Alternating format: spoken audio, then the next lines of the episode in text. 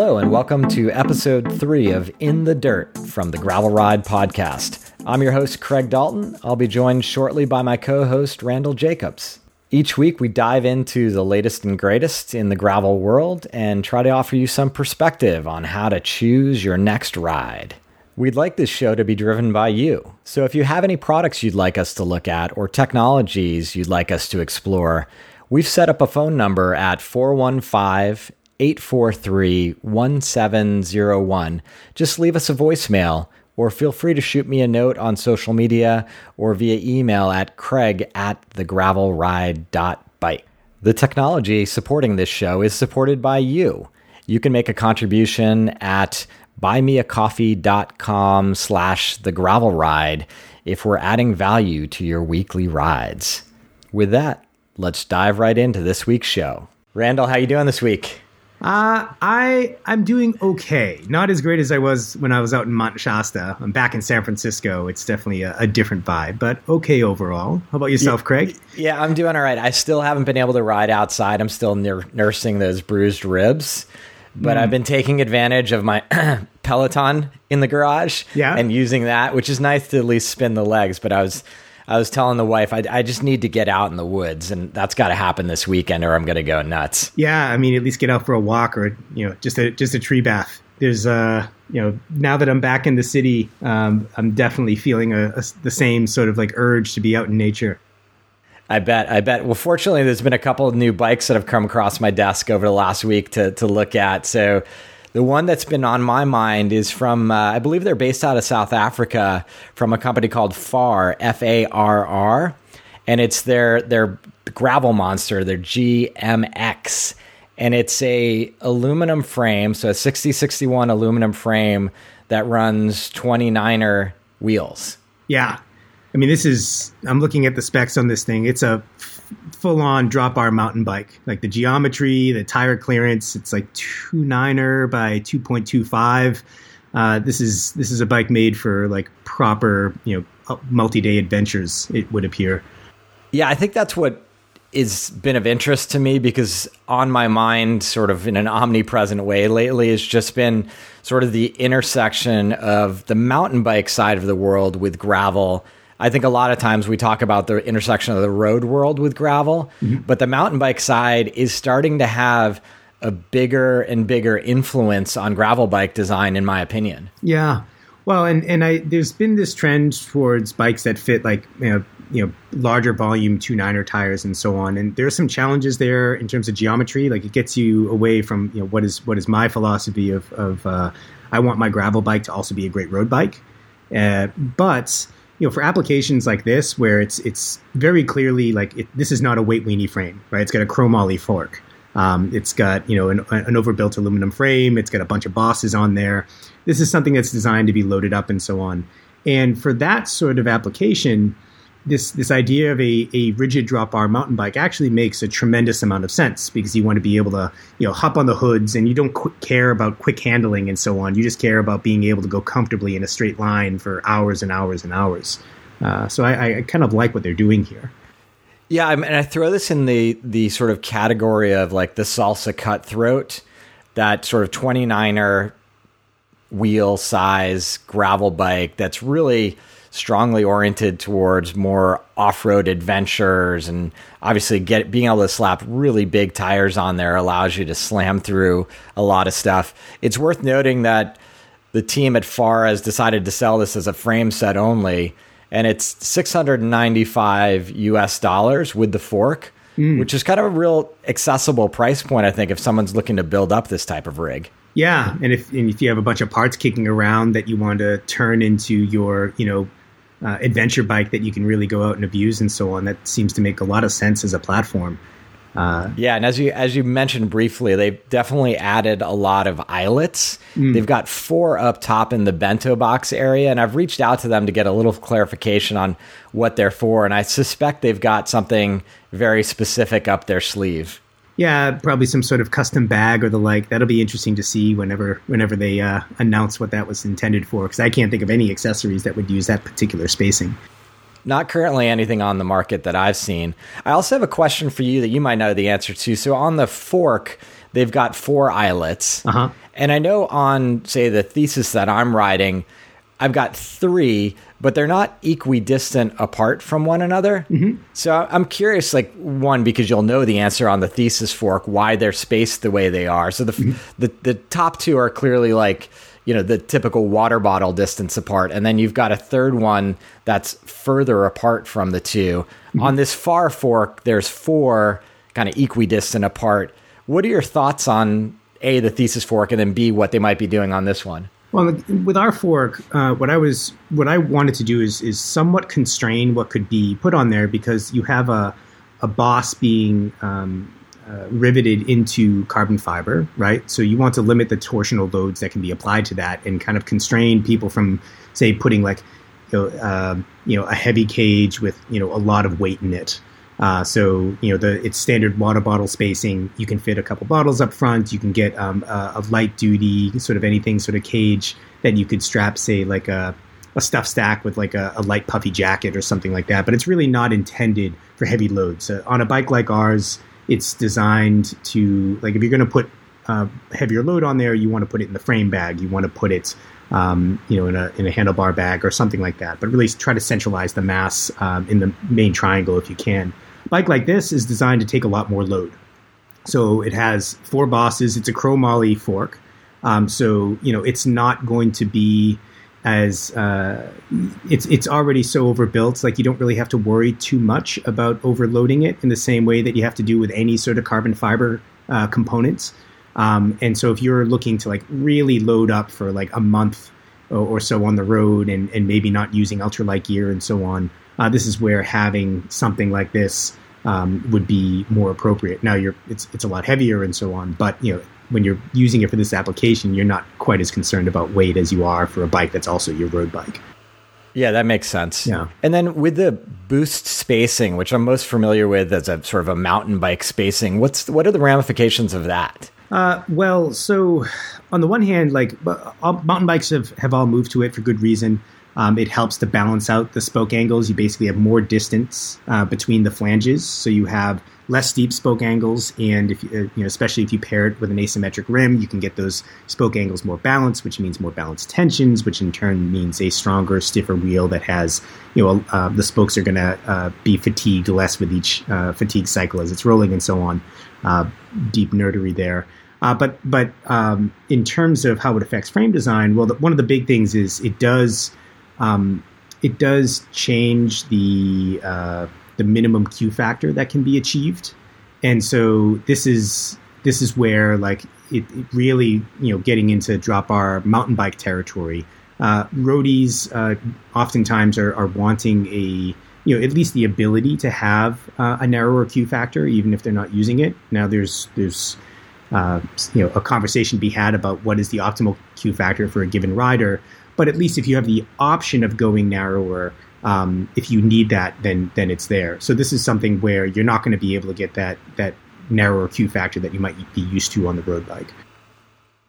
Yeah, that makes sense. Yeah. Yeah, it's I mean even in their literature this is an unapologetic drop bar mountain bike. Yeah. Which is great. Like I think the world needs this spectrum of bikes to sort of play against what you want to do as a gravel athlete. Mm-hmm. And there's no right or wrong answer. We, we, would never sit here and tell you one bike's better than another because everybody's local terrain is going to be different.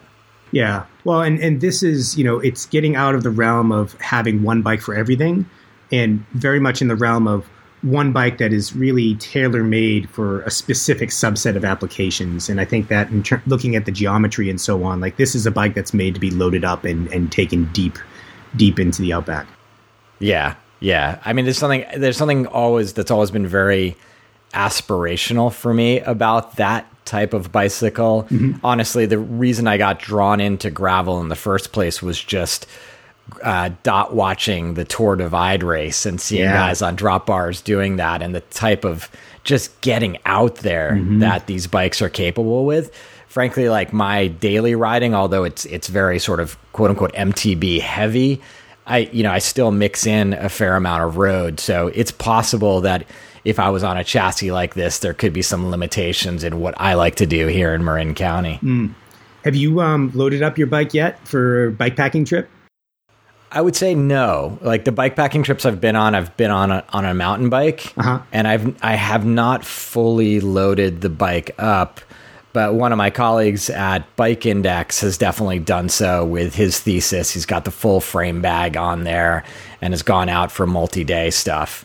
Um, and in talking to him, like you could see as he loaded the bike up, there was challenges in getting the right air pressure for that kind of load with a, like a 47 millimeter tire. Um, so there's a balancing act, I think. Yeah, yeah. Well, it's it's and you're also you know you're not going to be getting into quite this quite as rugged a terrain as you would get with a, a, two niner by two point two five tire. Uh, Yeah. you know for sure.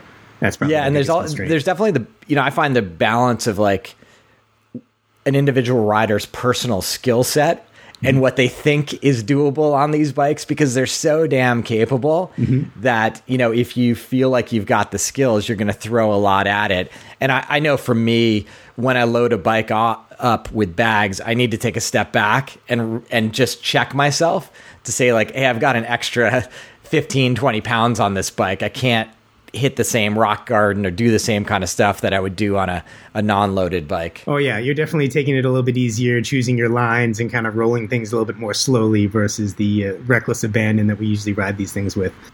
Yeah, exactly. Well, I know another bike caught your eye this week that is a totally different category almost. Um, so it's it's much more in that uh, in the vein of, of the one bike for everything. Uh, this is a, a bike by Gerard Vroomen, um, who you know everyone knows from Cervelo and also from Open. He he designs bikes for 3T as well, and this is the new 3T Exploro Race Max.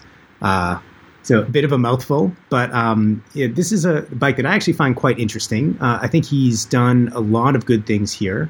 Um, you know, clearance for 61 millimeter tires, uh, which is tremendous, while at the same time maintaining a geometry that is very much in, in the same kind of endurance road vein as as you know a, a bike like like our OB1.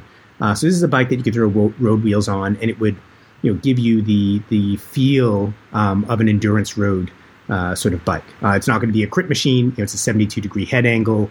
Um, the the trail on it is is much uh, is is a little bit slower than what you would have on say like a a dedicated uh, crit racing road bike. Uh, but that's actually not what most people want or need, anyways. Uh, so I think he's done a good job here on the geometry, on the tire clearance. Um, there's an aero story here. I think aero stories tend to be a bit overblown on on gravel bikes, but you know there's no reason not to pay some attention to it.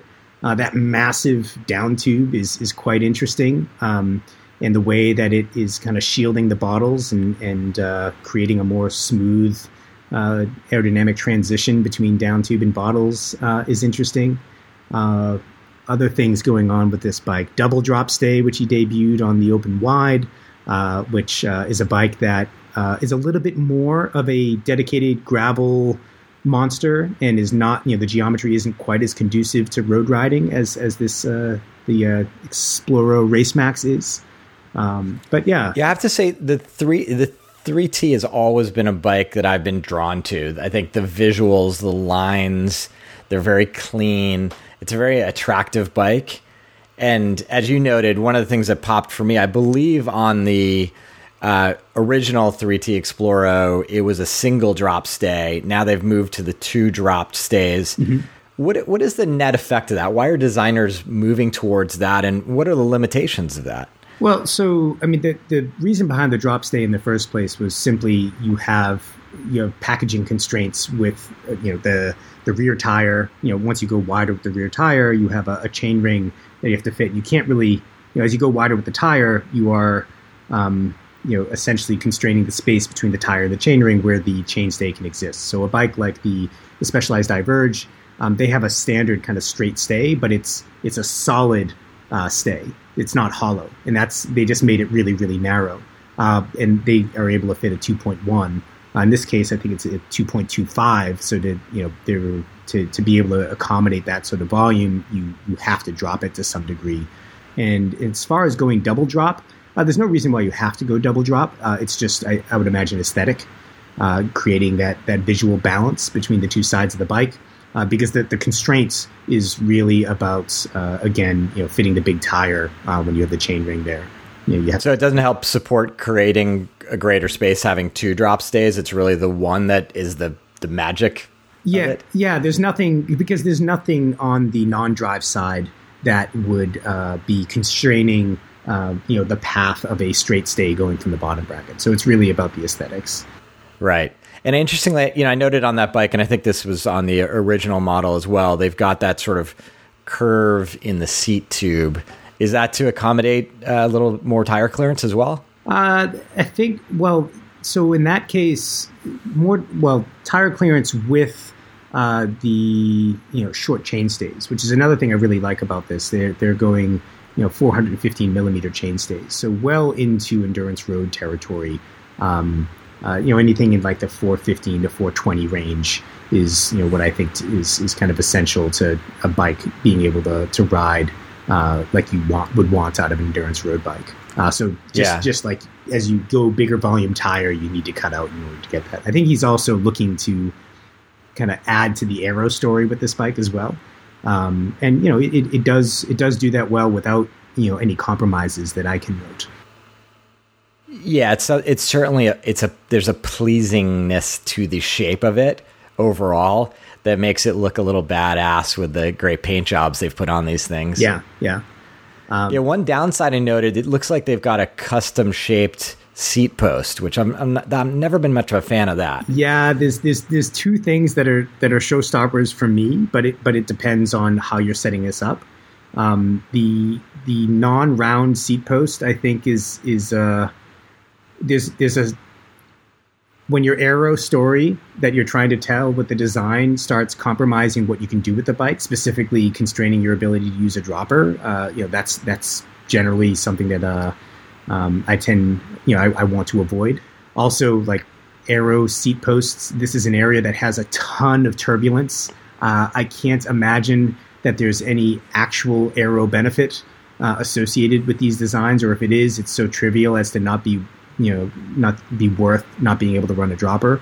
Uh, and then just like the cable routing, looking how that's coming in through the top tube. Uh, this is a bike that I would only really want to run with electronic shifting because there's going to be a lot of binding in the cable, but just because of the cable path, and that's something that unfortunately a lot of bike companies miss.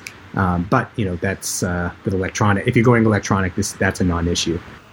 Yet I believe a lot of other manufacturers um, regarding the seat post have been using 27.2 and specking posts with a little bit of compliance to them as well. So mm-hmm. set aside what what I would agree with you is the obvious shortcoming of not being able to run a dropper, even being able to run a more compliant post I think has its benefits for certain riders who are really going to push the extreme limits of what this bike is capable for. I, I suspect that they've they've designed a good amount of compliance into the seat post. So if you're already looking to go uh, a non-dropper seat post, I would imagine that this is entirely fine. Uh, hopefully, they're using a better clamping design. I didn't look uh, too carefully at it. Oh, it looks like it's still one of these kind of shim designs.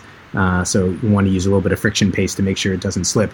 Uh, but uh, yeah, that's uh, it is what it is. But the rest of the bike, I mean, there's a lot that I've been thinking about for a while that I've, I see that Gerard has done here. Uh, and I got to give him credit for like the geometry and the packaging and things like that. It's uh, one of the more beautiful bikes uh, and one of the more versatile bikes uh, that that I've seen, with the exception of the uh, the dropper issue. Yeah, and it looks like they've added a couple extra extra eyelets on the the down tube water bottle setup, so you can have a little bit of adjustability of where you put your bottles. Mm, yeah, and they don't have he didn't do eyelets on the fork which i actually think is fine there aren't really the accessories out there right now for being able to put uh, things on a fork that doesn't have bosses there but um, uh, let's just say that there are some things in the works uh, that'll make you know a fork like this able to accommodate some like light duty bags and so on, but with a, a non-permanent sort of interface on there, so you don't have to uh, you know uh, compromise the carbon. Yeah, it's interesting. I've I've yet to monkey around with attaching bottle cages or anything to my fork as much as it was a feature that I was attracted to. Like in, in principle, I've yet to use it for anything. Yeah, it's. I mean, get a custom frame bag first. get ultralight gear, load all your mass in the frame bag, and then you know start to to add you know, handlebar bag, seat bag, and you're kind of really good for for a multi-day bike packing trip. You won't be out yeah, for a for month, the, but it'll work. For the listener, go back an episode to episode two, and you can hear us geek out about bags, and I'm sure they'll come up again and again. Yeah. Yeah, yeah. So this week, um, on Can't Let It Go, man, I have been vexed by the knowledge of this SA, SF, sorry, yeah, SF to Los Angeles gravel route that mm-hmm. someone sent me. And I've ridden down the coast a number of times on the road, and I highly recommend it. I love it. It's just, I mean, dare I say, a spiritual journey down the California coast. I've always found it to just be a great adventure on the road. The, the Highway 1 is such a beautiful route down the coast of California, and it's so doable whether you're um, bike packing or credit card camping along the way. It's been a lot of fun. But as I've gotten to gravel, I've sort of obsessed a little bit about the notion of riding some as much as possible gravel down the coast. And someone sent me this route, and I'm interested to get the listeners' feedback on it if they know any sort of beta about some of the sections. Because I understand sort of going through San Francisco and going over the area referred to as Planet of the Apes by Montara. That's an awesome. And then it looks awesome like section of single track. Yeah, and then it looks like they get back on the coast and they go down to I think Purissima Creek, and then they climb up and essentially travel the ridge line mm. across the peninsula above the Silicon Valley, and I suspect that's doable. I've done it. I don't. It's great. Yeah. Okay. You, you want 650Bs for sure. Um, yeah, I imagine that. Yeah, yeah, but it's totally doable. I did a, a several day bike packing trip through there, and uh, all that stuff was a lot of fun. Uh, okay, great to know. Great to. Know. I, I kind of assumed as such.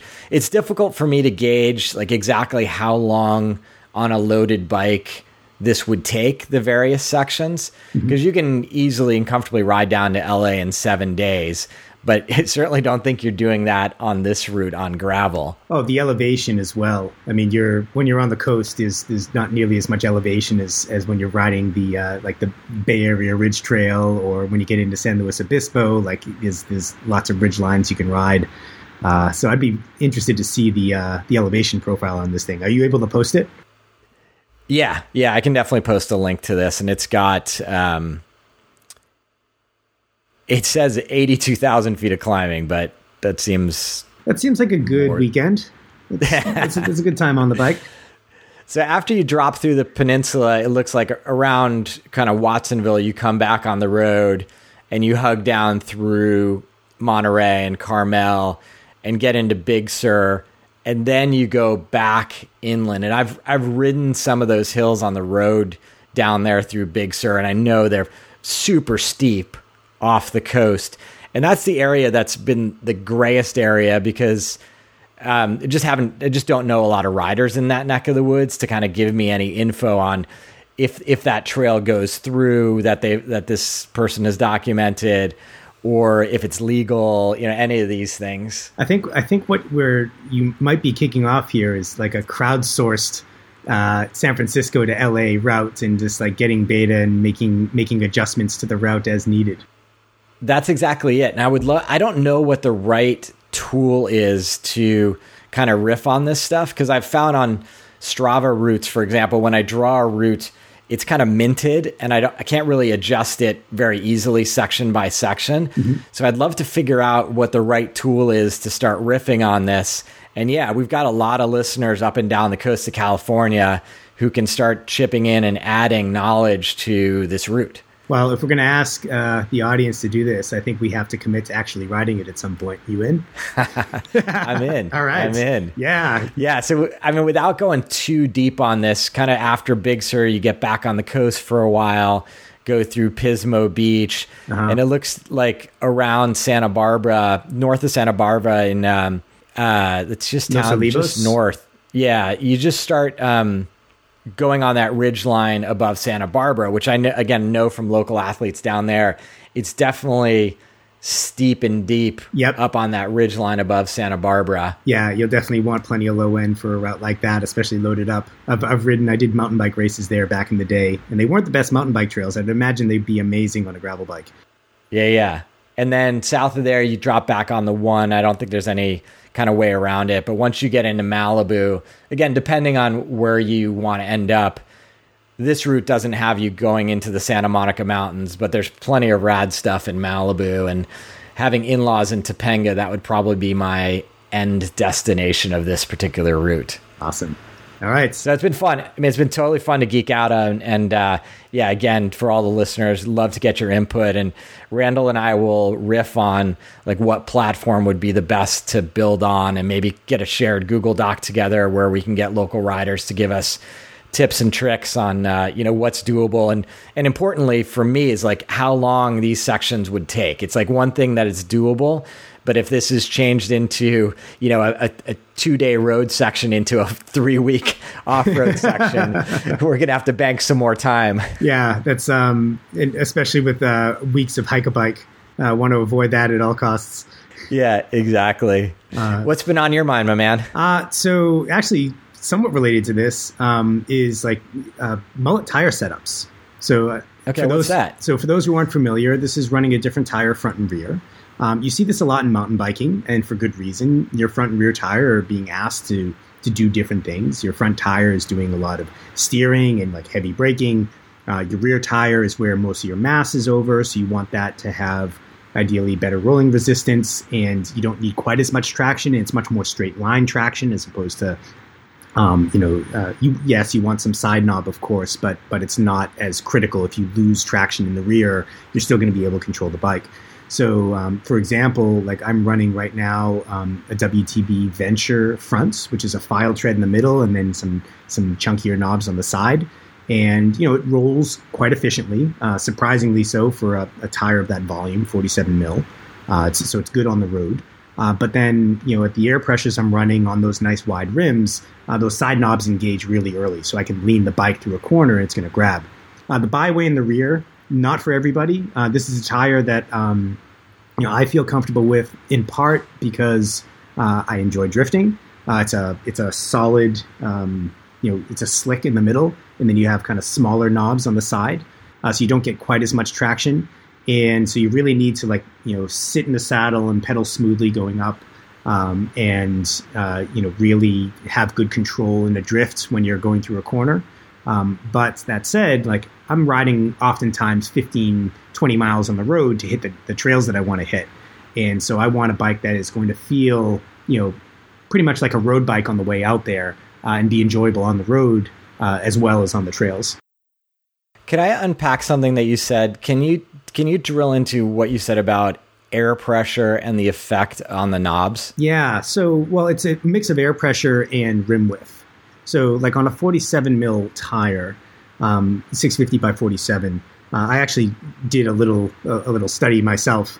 Um, I, I tried rim widths between 24 and 29, and I found that like the 27 plus was kind of the minimum width necessary to allow that tire to be run at the lowest tire pressures possible, like right up to the point where you're risking hitting the rim on rocks and so on, um, and still not having any tire squirm. Uh, which in turn means that you can run those low pressures. Uh, you're getting a bigger contact patch. The side knobs are engaging sooner, um, in part because you have lower pressure, and also in part because the shape of the tire is changing as the, the base widens. Those side knobs are are going to kind of rotate, you know, more towards the the edge um, where they're able to engage much sooner. I guess that makes sense. So if you have a narrower rim, which was the sort of tradition many years ago, Yeah. The tire itself kind of gets pinched and rounded around a little bit more than if you have a wider rim, it's kind of sitting more like a U than an O. Yeah, it's it's a it's a light bulb, and so you really like you want that that wider base of support. And you see this happening across the board. Um, you know, there's there's really no reason for anyone to be riding a rim that is narrower than 21 millimeters, including roadies. Um, like for example, we our road rims are 22 millimeters internal, which is ideal for a, a 28 to 30 millimeter tire.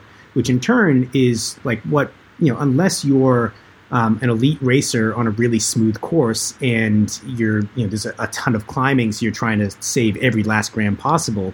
You're going to be faster on that setup, and you're going to be able to run lower pressure. That lower pressure in turn affects uh, tire construction, so now the tires can be made in a way that they're more supple and so on. It's just uh, yeah, rim width is one of these trends that uh, uh, it has been taken to extremes in some cases. Um, but it, it's definitely like one of the the areas that I, I still see too too often missed in specs. Like I, I, see a bike and the bike is otherwise just like really well done, but then they have some narrow, you know, narrow rim on there that's just going to compromise the ride quality.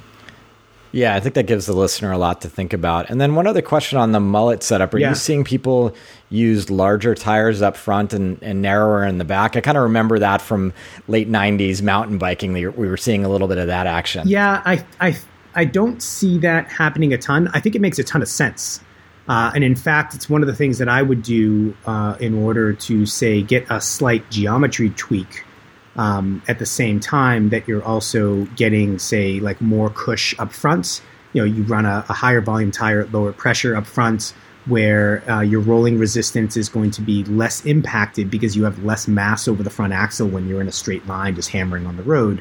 And then you go with something you know slightly lower volume in the rear that's that's more uh, a little bit smoother, a little bit slicker, um, and at a slightly higher pressure um, still still low pressure, but but slightly higher, and then that gives you kind of the the rolling resistance. You get the best of both worlds. Yeah, and I presume from a frame and fork design perspective that it's pretty easy to have a higher volume area on the fork than it is on the rear of the frame. Yeah, the only real constraints on the fork uh, on fork design would be um, you know issues with toe overlap. Um, so, like as you go higher volume, um, it, this isn't actually a, des- a, a, design constraint really on the fork. Uh, it's more like the the head angle and the trail and and the um, the uh, you know front center uh, measurements uh, from the crank spindle to the center of the front axle. As you go higher volume, you can have more risk of toe overlap. Though this gets me on one of my other uh, topics that that I'm always talking about, which is proportional crank length this is usually just an issue on smaller sizes. But if people, if, you know, if you're running cranks that are proportional to your saddle height, which unfortunately the big uh, component brands don't offer, um, but if you have proportional cranks, this is going to reduce your crank length sub- substantially and eliminate that toe overlap issue. Yeah, essentially, you know, these discussions tend to illuminate how many factors go into bicycle design overall, mm. and even though you can do things or you can spec things. There are trade offs across the board, and I think that's you know it's it's a common theme on the podcast and just in the industry of the constraints and decisions that product designers need to make and riders need to be informed about the products they're purchasing and make sure that it can achieve their end goals of getting them where they want to ride. Yeah, yeah, well, and this is one of the reasons why like we we stopped offering frame sets because we ended up people ended up getting um, what they what they thought they wanted, uh, but then not being happy with it. because there's yeah. all these like component compatibility and, and, and, other sorts of issues that inevitably arise when you, you don't have kind of the, the deep uh, the ability to go deep on the technical details like uh, somebody yeah. who's you know a product manager does yeah, exactly. And my, my hope in these conversations is we help the listener just understand the world of possibilities, whether it's in this conversation or in the deep dive interviews I do uh, every other week on the gravel ride. My goal from the beginning two years ago was just to help people make these decisions because I struggled when I bought my first mountain uh, gravel bike and I ended up revisiting a lot of the choices I made in getting my second gravel bike and my third. And I've been happier and happier the more informed I've become as a consumer of gravel bike components and frames. Yeah, yeah. Yeah. So thanks for the time this week, Randall. For sure. Always a pleasure, Craig. See you next yeah, time. we'll talk to you soon. All right. Cheers. Take care. Big thanks to you for joining us this week. I hope you got a little bit out of that conversation. If you'd like to contribute to the conversation, we've set up a voicemail number at 415 843 1701 or hit us up on social media. We'd love to hear from you and have you drive where we go with the In the Dirt show. If you aren't already a subscriber to the show, please take a minute and hit subscribe as it's a great indicator as to how well we're doing as a podcast. As always, ratings and reviews are greatly appreciated, and we look forward to seeing you next week with our interview show. Until next time, here's to finding some dirt under your wheels.